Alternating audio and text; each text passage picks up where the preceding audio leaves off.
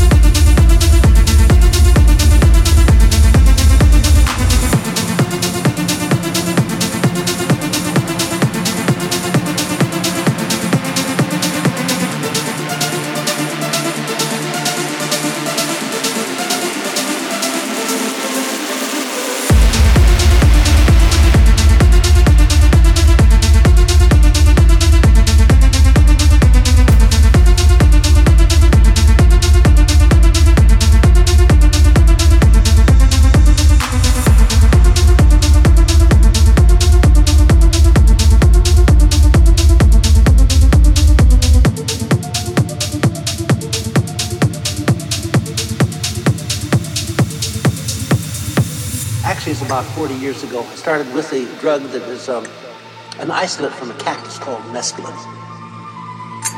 And uh, it was a, an eight hour experience. My curiosity was it's such a simple molecule.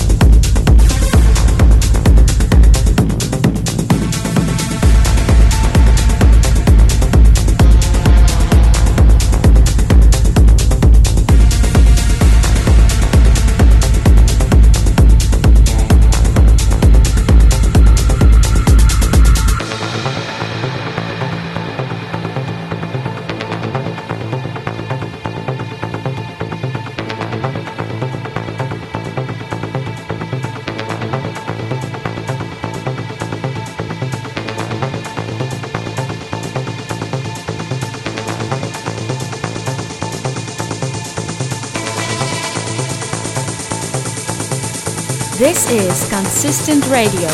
Guest Mix.